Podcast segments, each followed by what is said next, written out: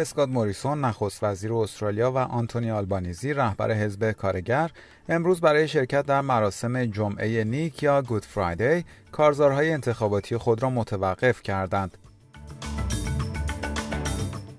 دو نفر از چهار مأمور پلیسی که جزو محافظان نخست وزیر استرالیا بودند و در یک سانحه رانندگی در تاسمانیا زخمی شده بودند از بیمارستان مرخص شدند.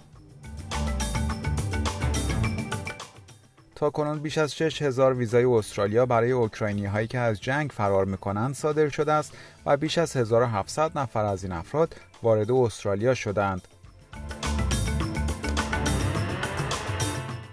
درود بر شما شنوندگان گرامی این پادکست خبری امروز جمعه 15 آوریل 2022 رادیو اس‌بی‌اس فارسی است که من مهدی قلیزاده اون رو تقدیم حضورتون می‌کنم اسکات موریسون نخست وزیر استرالیا و آنتونی آلبانیزی رهبر حزب کارگر امروز برای شرکت در مراسم جمعه نیک یا گود فرایدی کارزارهای انتخاباتی خود را متوقف کردند اما از فردا شنبه دوباره به این رقابتها ادامه خواهند داد آقای موریسون در کلیسایی در ملبورن در مراسم جمعه نیک شرکت خواهد کرد.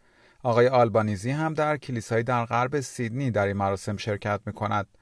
و خبر بعدی دو نفر از چهار مأمور پلیسی که جزو محافظان نخست وزیر استرالیا بودند و در یک سانحه رانندگی در تاسمانیا زخمی شده بودند از بیمارستان مرخص شدند.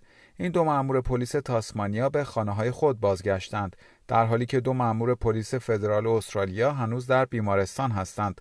قرار است آقای موریسون امروز با این مأموران پلیس که هنوز در بیمارستان بستری هستند گفتگو کند.